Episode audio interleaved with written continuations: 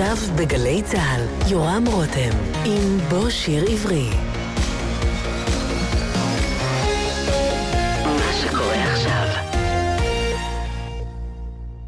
בוקר טוב ושבת שלום לכם, כאן באולפן גלי צה"ל, הטכנאית אבישג אליסף שוסטר ואני יורם רותם. במסגרת אה, בו שיר עברי אנחנו משדרים היום אה, תוכנית משנת 2010, שבה אירחתי את השחקן, הזמר, הבמאי והפזמונאי והמלחין שמעון ישראלי, שסיפר לי על מיטב שיריו בתוכניות היחיד שלו, האזנה ערבה.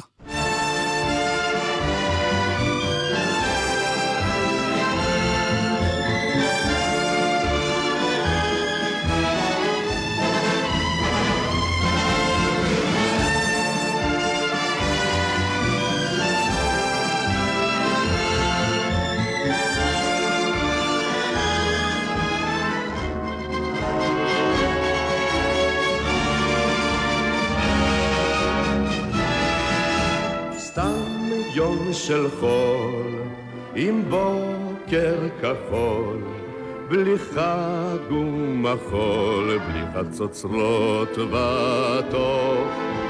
כלום לא קרה, אבל נערה, חיכה בעוברה, פרח לקטוף שם על החוף.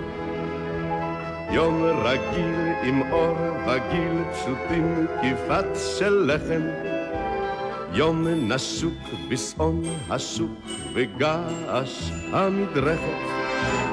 יום גבוה ונישא עד גגות חבלי כביסה ומפוספס כאספלט שבכבישים. אך מוזר איך יום כזה מתפעם לו בחזה ומתנוצץ בעיני האנשים. סתם יום של חול עם בוקר כחול בלי חג ומחול יום בין ימים שבים אור לא גבר אבל בפרבר עבר הדבר עם מכתבים לאוהבים. יום עמל מרציף נמל עד ארובות חרושת. יום בהיר מקצות העיר ועד מכרות הנחושת. יום של אושר עד דמעות על לחיי האימהות.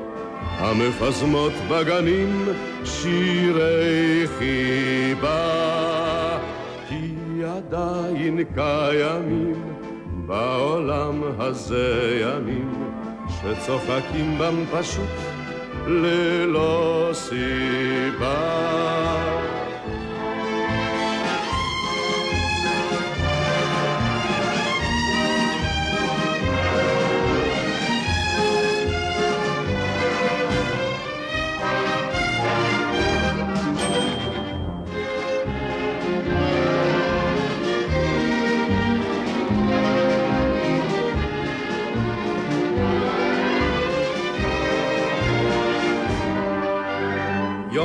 רגיל עם אור וגיל, בלי שום מחול זה יום...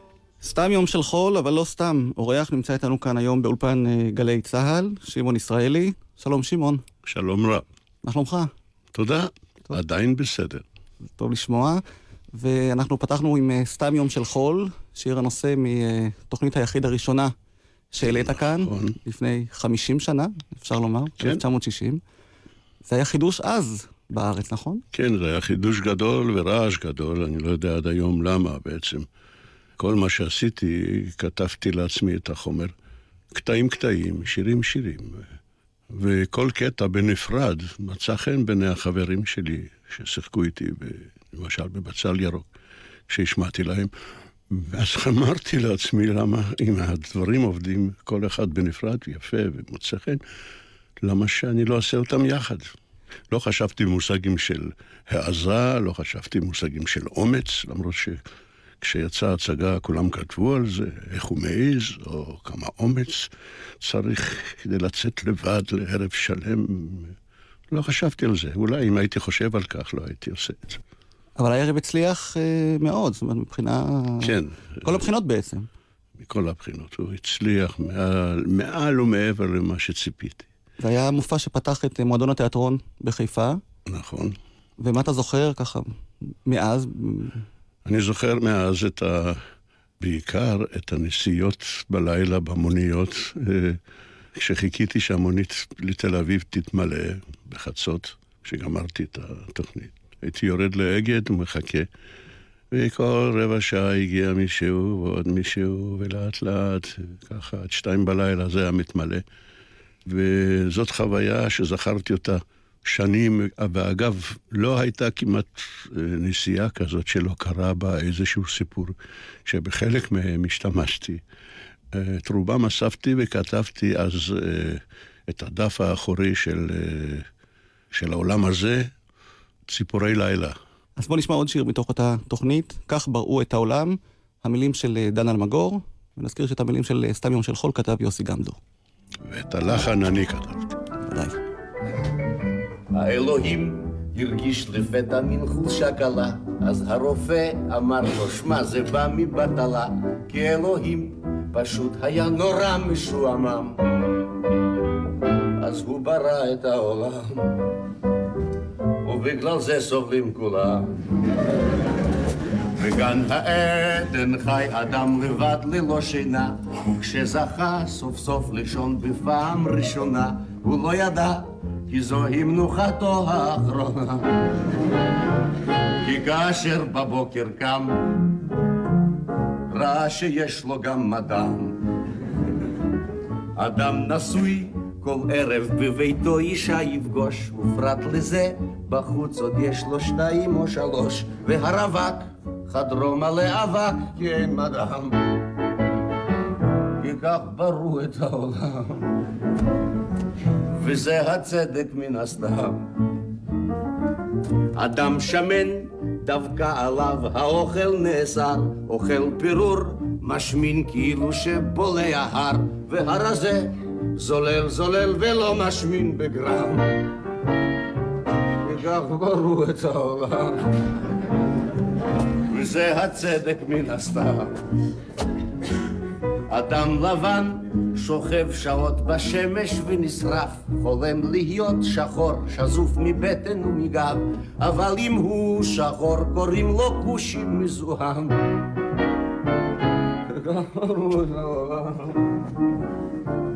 האל היה משועמם. אדם עשיר קונה כרטיס של פיס וגורל, זוכה באלף לירות ורוטן אין לי מזל, והני הוא לירה אחרונה בפיס שם. אז מה עושה ריבון עולם? לקח לו את הלירה גם. האלוהים פשוט היה נורא משועמם, על כן החליט אולי כדאי לברוא איזה עולם, אך כמה טוב היה לכל אדם חיה ועץ. לו אלוהים היה חפץ, במקום כל זאת לפתור תשבץ.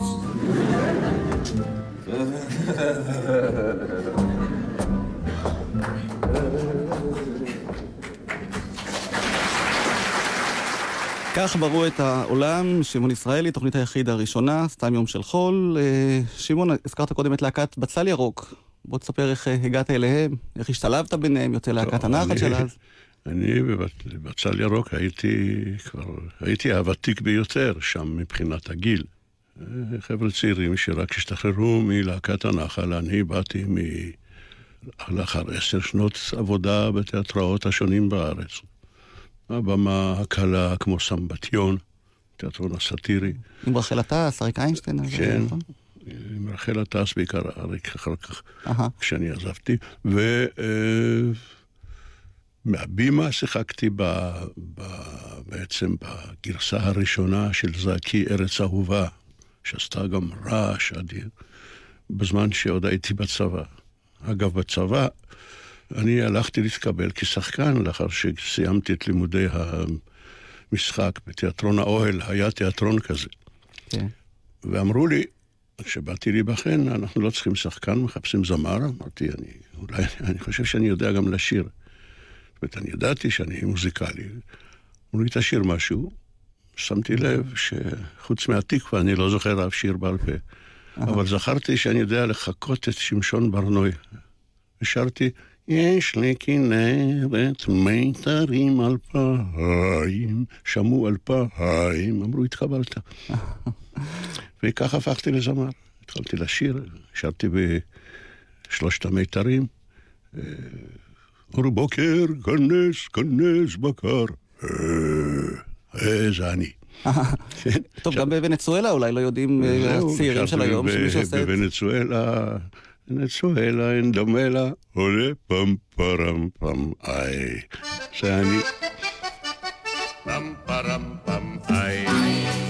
איי. איי איי איי איי איי לישון בנות בצבע שוקו ותלבוש טנקית עוד בננה מפזזות עם כל מניאנה בג'ונגל בין עצי הקוקוס לשוט על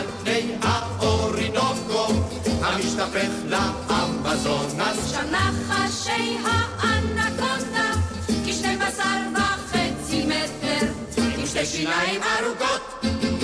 מתים מזה? תוך שתי דקות.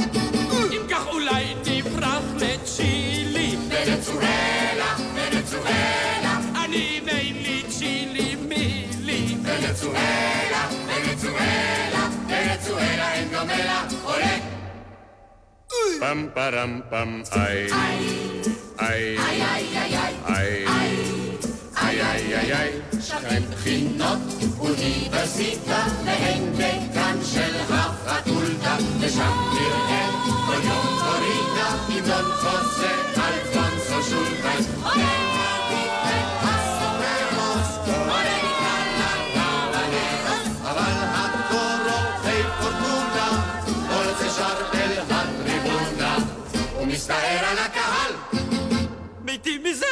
בדרך כלל אם כך אולי נברח לצ'ילי ונצואלה, ונצואלה אני ואין לי צ'ילי מילי ונצואלה, ונצואלה, ונצואלה אין דומה לה עולה פם פרם פם איי. איי.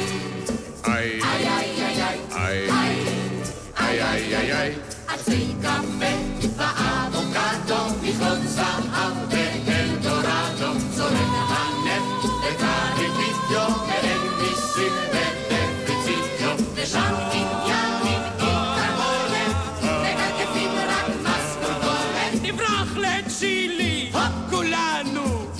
ישנם הרי וולקנו. רותחת לבה בגלים מתים מזה? לא רק ניצלים. אם כך נברח לפתח תקווה. ונצואלה, ונצואלה, אני רוצה לפתח תקווה. ונצואלה, ונצואלה, ונצואלה אין דומה לה עולה ועוד אה, תחנה שהזכרת בדרך לתוכניות היחיד שלך הייתה אה, טריו ערבה, שלושת המיתרים. כן. אריק היה- לביא, צבי בורודו ואתה. ואני, זה היה... הייתה מין פריצת דרך בסגנון של אה, זמר העם הישראלי. התחלנו סתם במקרה, היינו שלושה שחקנים מאחורי הקלעים, בורודו היה תמיד, הוא לא היה נפרד מהגיטרה מעולם, ושרנו, היינו שרים בהפסקות, בחזרות, בנסיעות. לאט לאט זה התפתח למשהו הרבה יותר מעניין, ופנינו אל מלחינים שהלחינו לנו שירים, ואל אה, יחזקאל בראון, שעשה לנו את העיבודים, ובעצם הוא עיצב את אופייה של השלישייה. משהו מיוחד, כמו שאחר כך כשבאנו לפריס, דריוס מיו, המלחין הענקי mm-hmm. הזה, כתב ביקורת על התקליט, וחברת ה-RCA, חברת התקליטים שהוציאה את התקליט, הוציאה את, ה, את המשפט, את הציטוט של מיו, על המעטפה בסרט צהוב מיוחד, היה כתוב, רוח התנ"ך מנשבת בין השירי התקליט הזה. דריוס מילו. אתם גם הרגשתם כך? זאת אומרת, שרתם שירים מאוד אה, כן, ציוניים. חלוציים, שירים בוקרים, שירים... כן, אבל הכל. היה בסגנון, בשפה וסגנון תנכי כזה, וגם שירים מתוך התנ"ך, טקסטים. זה יצר מהפך אדיר. אני זוכר שבאה אליי גברת אחת אחרי ההופעה, ואמרה לי, בגרמנית אגב, פנתה אליי ואומרת, אתה אוהב לשיר, נכון?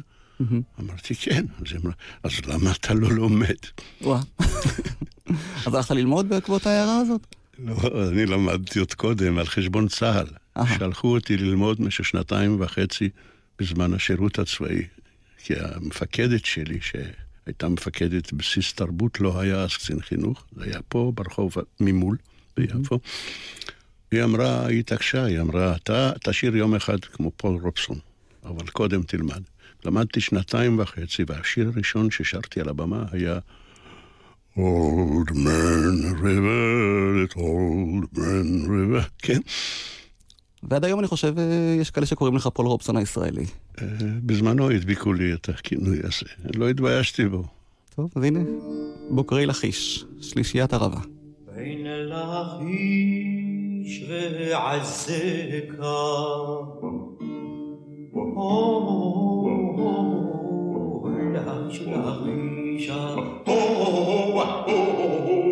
לכיש לכישה לכיש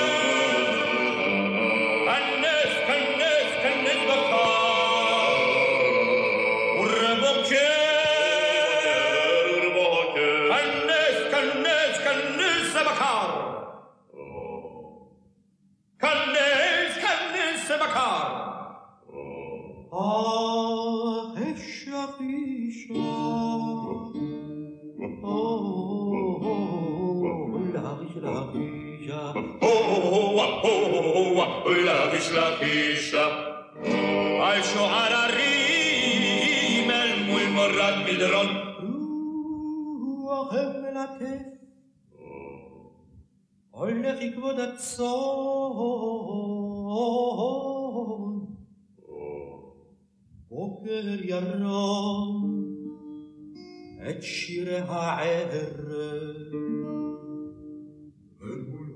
הולך לכבוד הצאן בוקר ירום את שירי הערב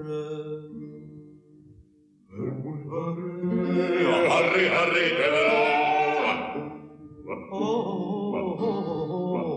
את שירי הערב הרי הרי להגיש להגישה להגיש להגישה ורבוקר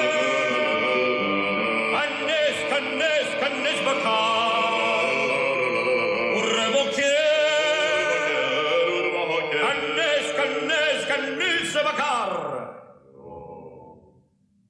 כנס כנס בקר אך אישה אישה להגיש להגישה להגיש להגישה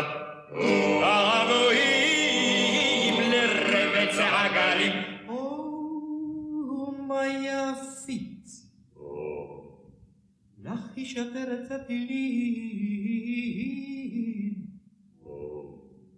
وكر يروم أجر عهر يا هري هري وكر يروم أجر عهر يا هري هري.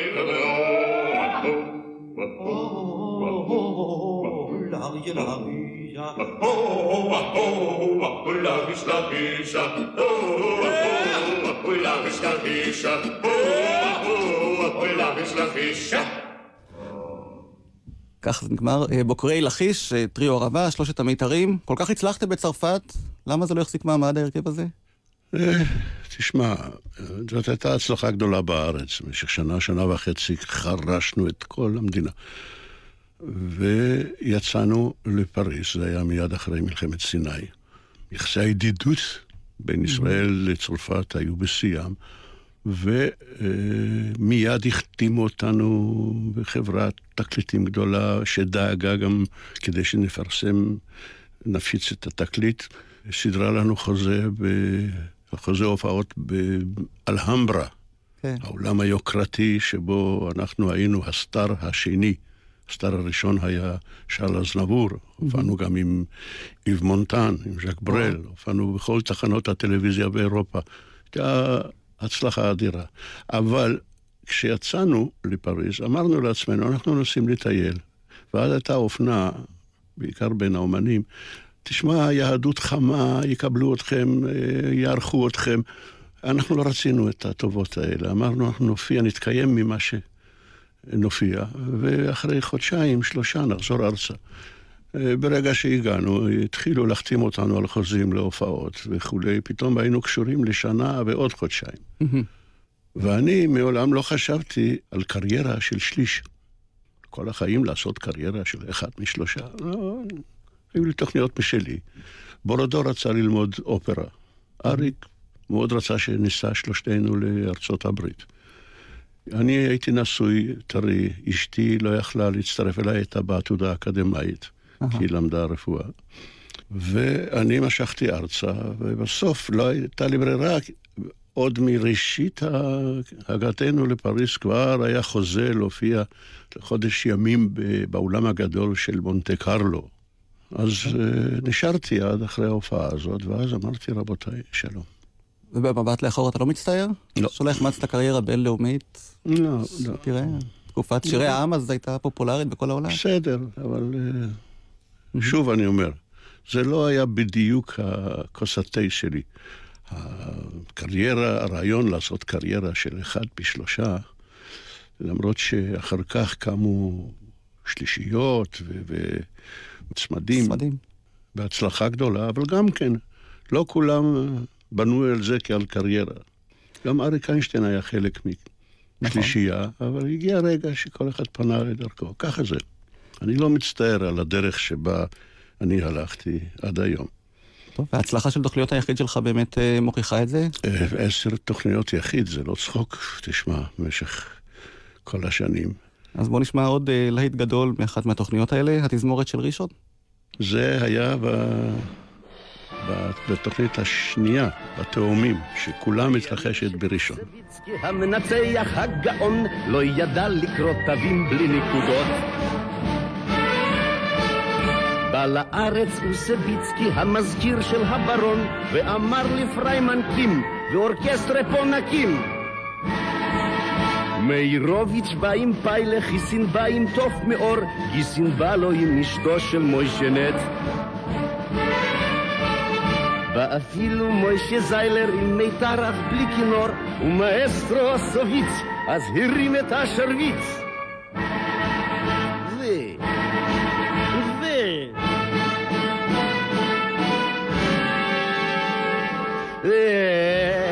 איזה אורקסטרה, איזה אורקסטרה יפה.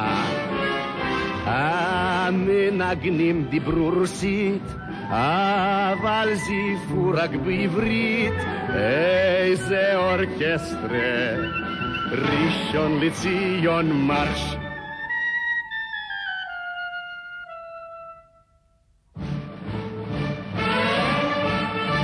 היא ניגנה בשער מקווה ציונה נס ציון, היא נסעה לנס ציונה לקונצרט.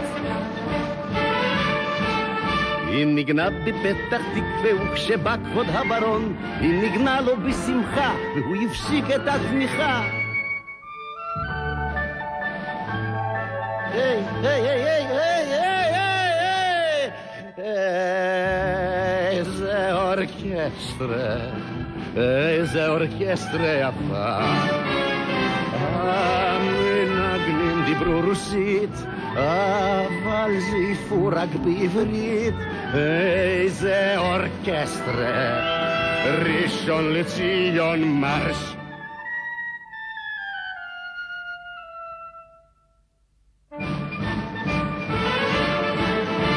בחגים נמרדת ליל, היא יצאה אל החולות, לנגן לאור ירח קרקוביה.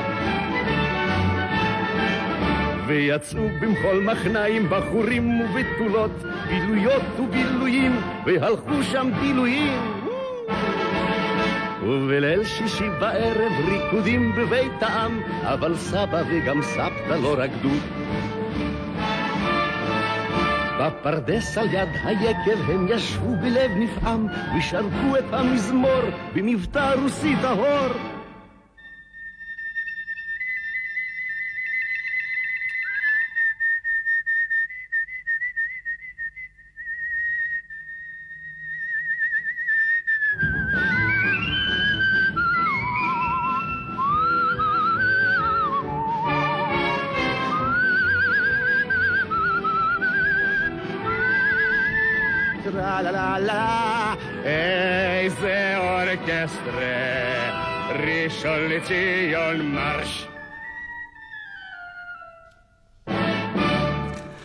האורקסטרה של ראשון, מתוך אה, הצגת היחיד השנייה של אה, שמעון ישראלי, שעליה כתב מבקר התיאטרון חיים גמזו, הצגה על שני אחים מבוצעת על ידי שחקן שאין לו אח ודוגמה על במות ישראל.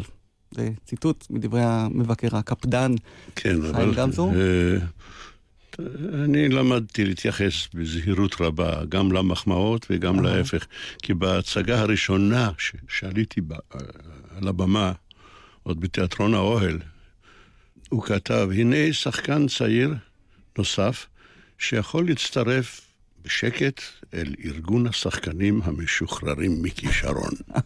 וואה, אז הוא שינה את דעתו, לפחות הוא היה מספיק הגון בשביל... שינה את דעתו מיד אחרי זה. בהצגה השנייה שיחקתי, הייתי בן 19, ושיחקתי איש זקן. כן. הוא כתב, לצעיר הזה יש נוסטלגיה לעתיד.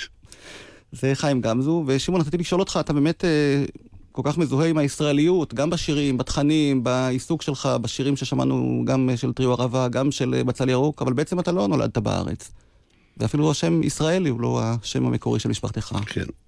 אני לא נולדתי בארץ, נולדתי בפולין. כשעברתי את המלחמה כילד בין הפרטיזנים ברוסיה הלבנה, כשעליתי ארצה, שלחו אותנו לכפר חיטין, תנועת נוער, והדבר הראשון שהמדריך שלנו שאל זה מה, את שמות המשפחה, וישר שאל מה שם האבא.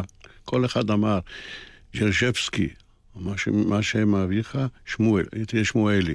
מה שמך? שאל אותי, אמרתי, פוססורסקי. מה שם אביך? ישראל. אתה ישראלי. מעכשיו קוראים לך ישראלי. גמרנו. והיות ואבי נספה בשואה. בעצם כל משפחתך כן. נספתה בשואה, ואתה... באיזה גיל אתה עברת את השואה? אני מגיל שמונה עד 11, 12. וכשעלית לארץ, זאת אומרת, הצלחת לעשות את המעבר הזה של אה, ניצולי שואה שעלו לארץ למציאות כאן של הצברים? של ה- אני לא יודע, אני, היום כשאני חושב על זה, אני מסביר את זה בצורה צילומית קצת. אני אז, כשעברתי את כל זה, אני לא הבנתי מה אני עובר, אני רק צילמתי והדחקתי. זה מנגנון ההישרדות וההגנה של ילד. אתה רואה, אתה מצלם, ודי, זה לא קיים, זה לא היה. אתה מדחיק את זה. כשבאתי ארצה, התבגרתי, התחלתי לפתח את הפילמים האלה שצילמתי כאילו, בזיכרון.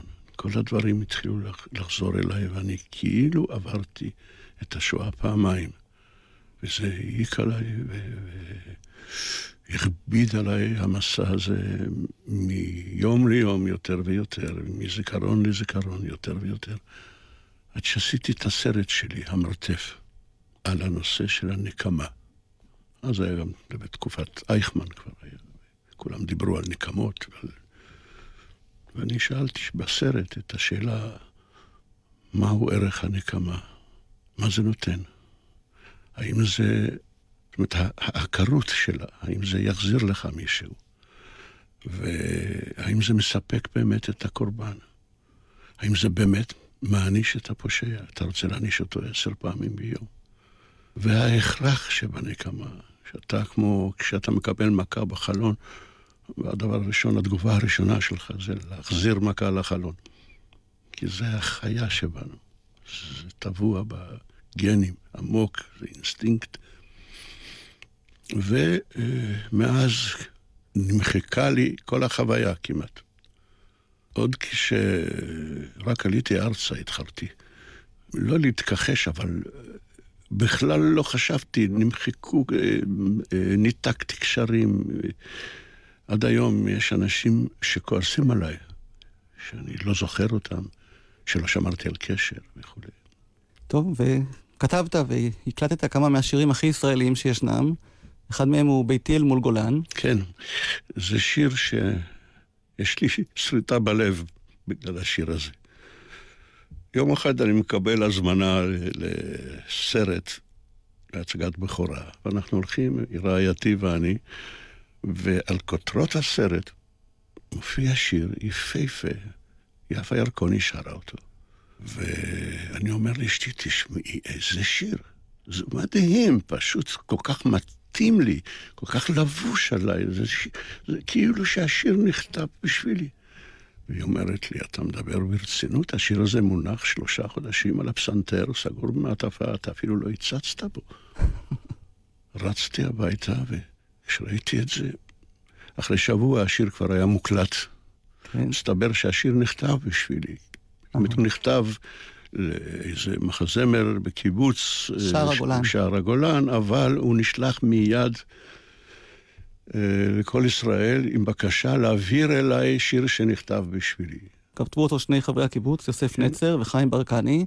ואנחנו אה, נשמע ביצוע שלך לשיר הזה, אבל לא בביצוע המוכר, אלא דווקא מתוך הקלטה שלנו, גלי צה"ל, במסיבת יום הולדת שנערכה בזמנו לבמאי פיטר פריי, כן, שגם הוא- ביים את הסרט. הוא, הוא שביים את הסרט. כן. ואתה שרת שם את אה, ביתי אל מול גולן, זה היה ממש מסיבה אצלו בבית, נדמה לי, ואפילו שם מישהו שמצלצל בפעמון. כולנו היינו שטויים, אהה. עכשיו אתה משמיע לי שיר שאף פעם לא שמעתי אותו. שמעתי שנחום היימן ניקה אותו מכל מיני רעשים וכולי, כן. אבל ה...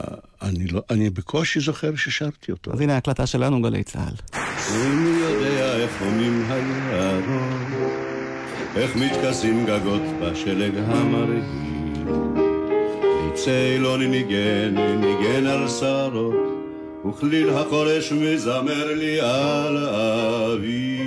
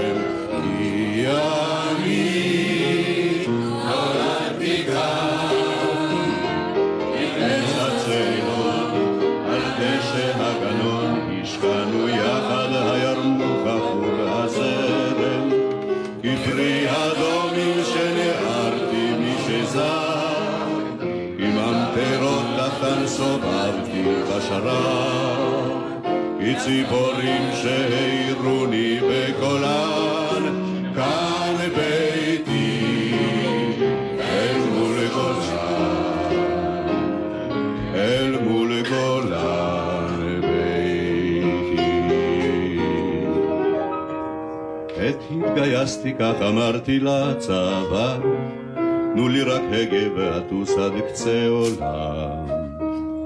די לי כך לחיות כפרח חממה, אך העיניים שוב ביקשו את הגולה. כאן ביתי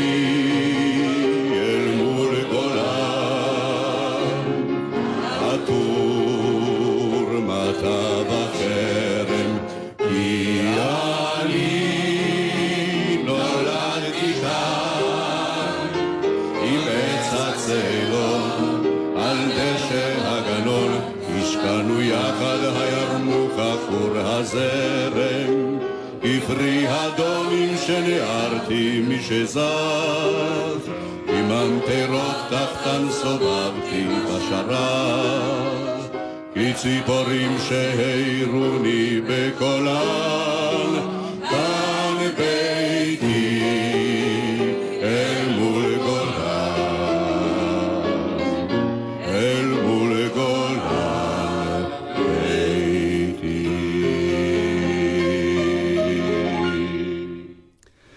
ביתי אל מול גולן, וליד הפסנתר אה, חיים ברקני מלחין השיר.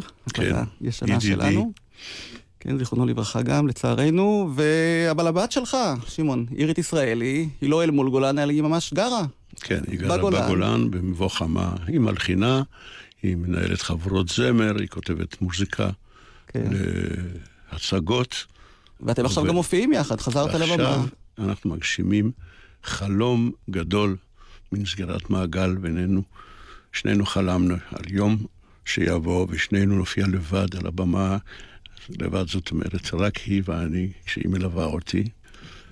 ועכשיו, בלחץ, בלחץ הגדול שלה ושל רעייתי, ובעיקר בלחץ הגדול של ידידי ושותפי לעבודה שנים רבות, דן אלמגור, mm-hmm.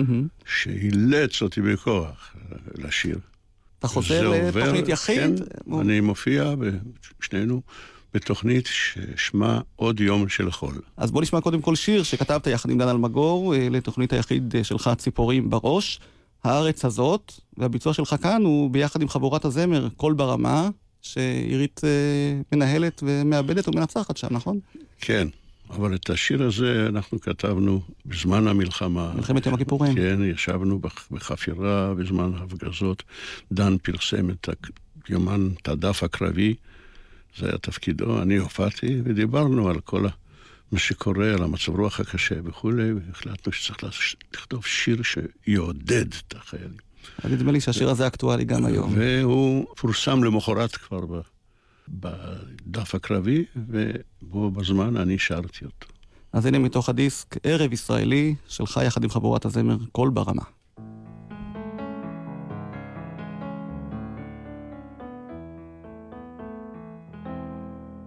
אם תשאל כל אחד, זאת הארץ שלך, אך אמור מה לך היא אומרת, לא יוכל לענות כי הארץ הזאת בעיני כל אחד היא אחרת. אך אם בני או בתי ישאלו גם אותי מה פירוש ארץ זו לגביך, אז אומר לו אני אספר לך בני, ואתה תספר לבניך.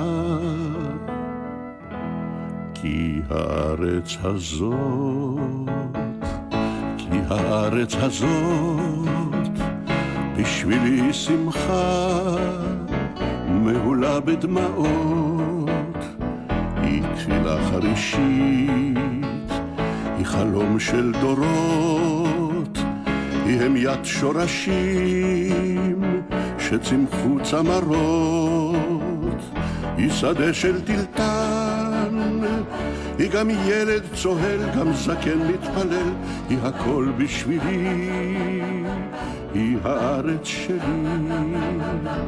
כי הארץ הזאת היא חמסין וקוצי, וחיוך נערות, וריחות פרדסים, זה אולי מיושן. זה נשמע ציוני, אבל ככה אני, וכזאת בשבילי. היא הארץ שלי, היא חורשת התמרים, המדבר השומם, היא חלום מטורף, שפתאום התגשם, יש גדולות מארצי, יש יפות אבל היא, היא הארץ שלי.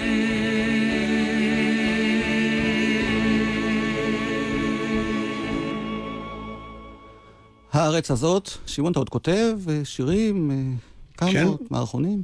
כן, יש דברים חדשים שיהיו בערב הזה? אבל uh, יש לי כל כך הרבה בחומר, התחלתי לעבור על חומר של עשר תוכניות, כל כך הרבה דברים שהם אקטואליים. ואני רוצה להגיד לך משהו, זה כבוד גדול לאומן, שדברים שהוא כתב לפני 20, 30, 40 שנה, הם עדיין אקטואליים. אבל זה כבוד קטן מאוד למדינה שהדברים עדיין אקטואליים. נכון, והשיר הבא אולי באמת ממחיש את זה, זה שיר מחאה מאוד חריף שאתה כתבת בנושא האבטלה. כן, אני לפני הייתה 20 שורה של, משהו. של שירי מחאה ש... אתה לא ויתרת אף פעם על האמירה, על הסאטירה, על ה... לא רק להצחיק כן, או לא, לא. כשהיה צריך לומר משהו, אמרתי את זה, אני חושב שגם הייתי הראשון ששר שירי מחאה ממש. שרתי על אקולוגיה וסבי טייל. ברחבי ישראל. מהמם. אה, שרתי על השחיתות, על שחיתות המידות. אני יכול לצטט לך שלוש, ארבע שורות מתוך שיר חזרנו אל בורות המים, גם אם המחיר היה יקר. היום עירי ירושלים, מוכרים אותך לכל ספסר, וכל קבלן אותך אוהב. בונה אותך ירושלים, והמחיר שהוא נוקב אינו צורב לו בשפתיים. ושרתי גם שיר על האבטלה. כן? שיר מאוד נוקב, שכתבת יחד עם הבת יחד שלך, עם עירית. אה, עירית, עיר כן. שכתבה את המוזיקה. מעניין, אה, זה כאילו שהאנשים האלה הם שקופים.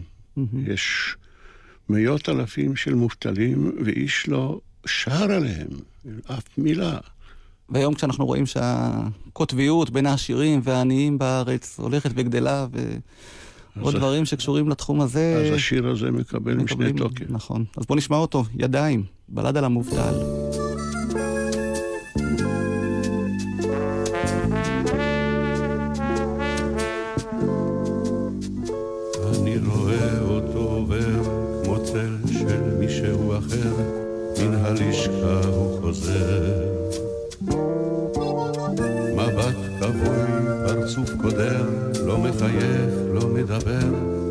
ורק ייאוש כבד נשקף בעיניים. ואנחה קורעת לב, ליד החלון הוא מתיישב, והוא יושב וחושב. איך המפעל פתאום נסגר, מכתב קצר ומפוטר, והוא מביט ביבלות שבידיים. כן, הידיים, שתי הידיים, אשר נשאו את המדינה על הכפיים, אשר נתנו למדינה כל כך הרבה שנים, והמדינה הזאת ירקה לו בפנים. אני רואה אותו חוזר, כל יום הוא קצת כפוף יותר, אדם עלוב וחיוור. שבידו, כל יום רומסים קצת את כבודו, והעלבון תמיד צורב בעיניים. הילד אוכל מבקש, אבל אוכלים מתי שיש, והוא שותק, מתבייש. והוא לוחש רק אין לי אין, את שתי ידיו מראה לבן, ובנו מביט ביבלות שבידיים. כן הידיים, שתי הידיים, אשר נשאו את המדינה על הכפיים, אשר נתנו למדינה כל כך הרבה שנים, והמדינה הזאת ירקה לו בפנים.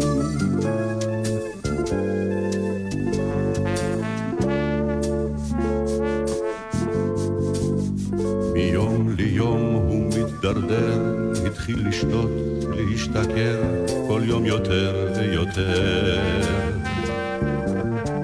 איך בן אדם גאה כל כך, איך זה קרה שהוא הפך לשבר כלי שרועדות לו הידיים, כן הידיים, שתי הידיים, אשר נשאו את המדינה על הכפיים, אשר נתנו למדינה כל כך הרבה שנים, והמדינה הזאת ירקה לו בפנים.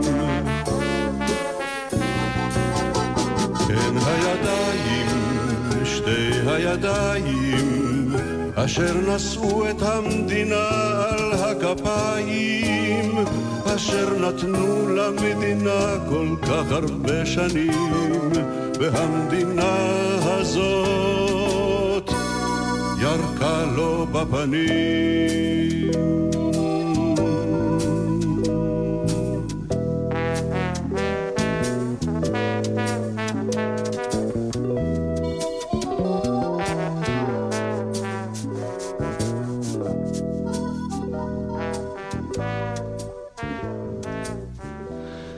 ידיים, בלד על המובטל.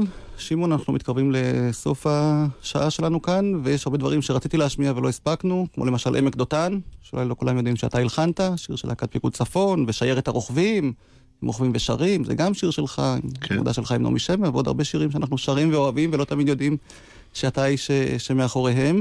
כן, זה קורה אז- לך? אה, נכון, זה קורה לי הרבה. שאנשים פוקחים את העיניים. מה?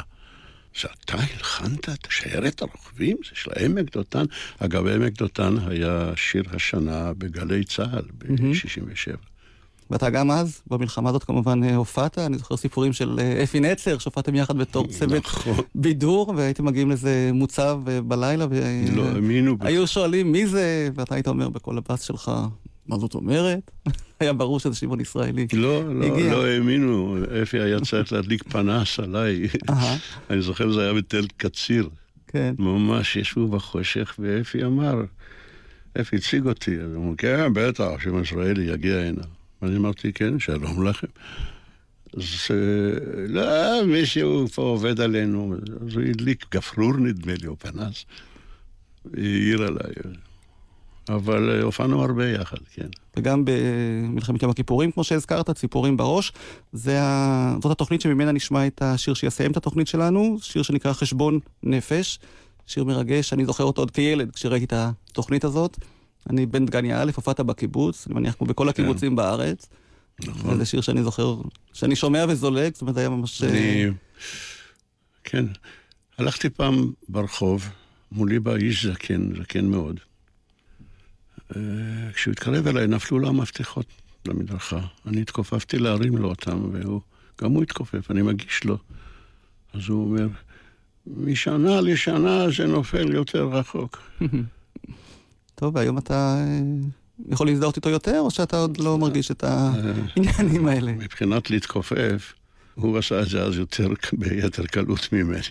וכשאתה עושה היום את חשבון הנפש שלך, איך אתה מסכם? אה, אני לא חושב שלא עשיתי כלום, אבל אני גם לא חושב שהפכתי את העולם, כן? יש לי גם שיר כזה, אגב, שעירית הלחינה אותו, כן?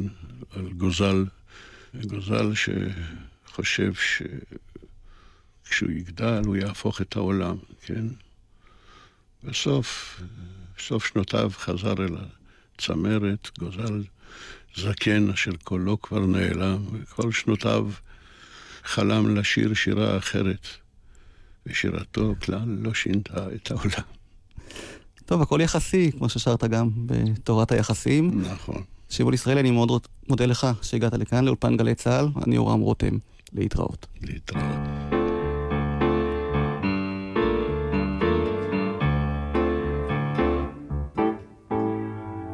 בחדר קטן ואפור כטלין, יושב איש זקן ושר.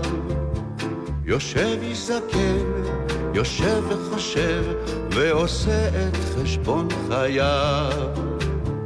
חושב עוד מעט ויבוא הקץ, מה ידעו הנכדים אודותיי? נוטל גיליון ורושם בראשו אלה תולדות חיי. במה אתחיל? כמובן בילדות. אך הייתה לי ילדות רגילה, דודות ומכות, שריטות, דמעות, ילדונת שגרנו מולה, ואבא טרוד, ואם עצבנית, ואחות שצועקת עליי, אה, מה יש לכתוב על ילדות שכזאת? אתחיל מימי נעוריי. בחדר קטן ואפור כטלית, יושב איש זקן ושר. יושב זקן, יושב וחושב, ועושה את חשבון חייו. ימי נעוריי, מה יש לכתוב? בחינות, ציונים, שיעורים, כל בוקר לקום ולרוץ לכיתה, פצעי הבגרות הדוקרים, לבטי אהבה ראשונה ומראה, הפחדים שהעיקו עליי, מה יש לכתוב? נעורים רגילים. אתחיל בימי נישואיי. בחדר קטן ואפור כטלית יושב איש זקן ושר, יושב איש זקן, יושב וחושב, ועושה את חשבון חייו. ימי נישואיי, ירח דבש שנגמר, והפך לשנים של שגרה. דירה, הלוואה, מכונית, הלוואה, ומריבות עד לב התקרה. ותינוקת שנייה, שעות נוספות, ולבן, בר מצווה, חתונה. מה יש לכתוב על אותן השנים? אתחיל מתקופת הזקנה. מתי זה החלה תקופת הזקנה? כשהודיעו אתה מפוטר? הבן והבת חיפשו בית אבות, והבנת אתה מיותר? או הפחד הזה בלילות, בלי שינה, שאולי לא תראה עוד אור, כמו שכנך מימין, כמו אותה הזקנה שליווית אתמול אל הבור. בחדר קטן ואפור כטלית, יושב איש זקן בשר, זוכר חלומות, אידיאלים גדולים, אותם לא הגשים מימיו. עם בוקר מצאו אותו בחדרו, כחון לשולחן כמו חי, דף ריק לפניו ולמעלה כתוב, אלה תולדות חיי.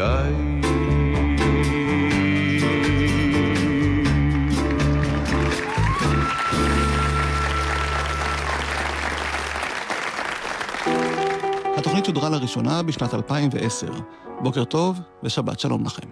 הגיע הזמן לקחת את החיים ברצינות, כי בן אדם הוא בן אדם, נולד בשביל למות. הגיע הזמן לקחת את עצמנו בידיים, עוד לא נולד הבן אדם שחי פעמיים. הגיע הזמן לזכור, אנחנו כבר לא ילדים. ילדה בת 16 אתמול קרא לנו דודים, ויש כבר שרה צבע אחת, אפילו שתיים. הגיע הזמן לקחת את עצמנו בידיים. די, שתינו די, יכלנו די, בילינו די, ריכלנו די, זה לא אומר שכבר צריך לסגור את החנות, אבל הגיע הזמן לקצת יותר רצינות, אז די, די, די, די, די, די. הנה יום בהיר, אתה פוגש ברחוב סוכן ביטוח שהורס לך מיד את כל המצב רוח. אומר שתחשוב מעכשיו על ביטוח חיים. אתה בסך הכל רק בין שלושים לארבעים. ויום אחד אתה פותח את עיתון הערב, ושמו של חברך הטוב מציץ מתוך מסגרת. באופן פתאומי, קלקול בלב, אולי בת חול. ואז אתה נזכר שגם לך פתאום משמאל. די, שתינו די, יכלנו די, בילינו די, ריכלנו די, זה לא אומר שמוכרחים לסגור את החנות, אך לפחות עכשיו בעדינות, בעדינות, אז די, די, די, די, די, די. נכון, אתה צעיר, הבן בן ארבע, כן נכון, אבל לפני שתסתובב והוא גמר את התיכון, ואו-טו-טו-טו תחזור הבת הרבה אחרי חצות.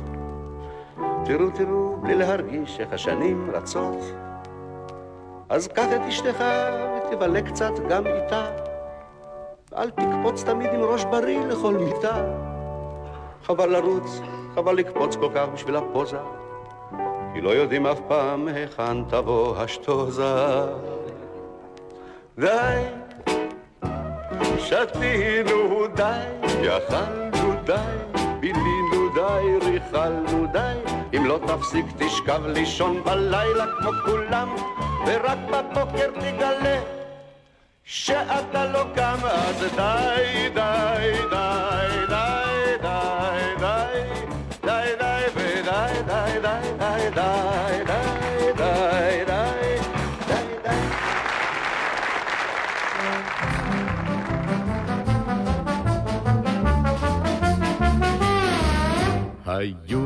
זמנים שבעולם שלט ייחוס נכבד, שושלת יוחסין, היום נקבע מיד המעמד לפי מצב הנכסים.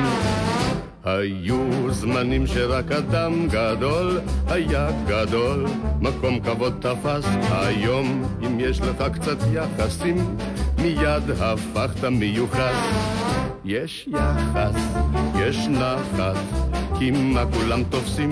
קצת יחס מחפשים, אין יחס, קדחת, זו כל תורת היחסים. כי כל דבר באופן מעשי הוא יחסי, ולדברים אין סוף. כי מה עושה בטלן ללא פרוטה? שוכב בנחת על החוף. אך לו היה יוצא קצת לעבוד, היה סוף סוף מרוויח כסף טוב, ואז יכול היה אותו בטלן לשכב בנחת על החוף. יש יחס, יש נחת, כי מה כולם עושים? קצת יחס מחפשים, אין יחס, קדחת, זו כל תורת היחסים. יושב הראש כשהוא יושב בראש, בעצם מה על הכיסא ישים? הביטו נא על הכיסא וראו שגם הראש הוא יחסי. אם זוג שומר על יחס קצת קרוב, אזי אומרים שהם הולכים כחוק, אבל אם הם הולכים קרוב קרוב, אז הם הגיעו כבר רחוק. יש יחס, יש נחת, מה כולם עושים? קצת יחס מחפשים, אין יחס, קדחת, זו כל תורת היחסים. תלמיד מסכן אחד עשה חשבון, עשרים ועוד עשרים הם חמישים. כשהמורה אמר זה לא נכון, אז הוא אמר זה יחסי. אז המורה אמר לו תיזהר, אם כך תמשיך, אז אין לך עתיד. את המורה כבר איש אינו זוכר, אך איינשטיין שמו של התלמיד. כי ככה... אתם עם גלי צה"ל, עקבו אחרינו גם בטוויטר.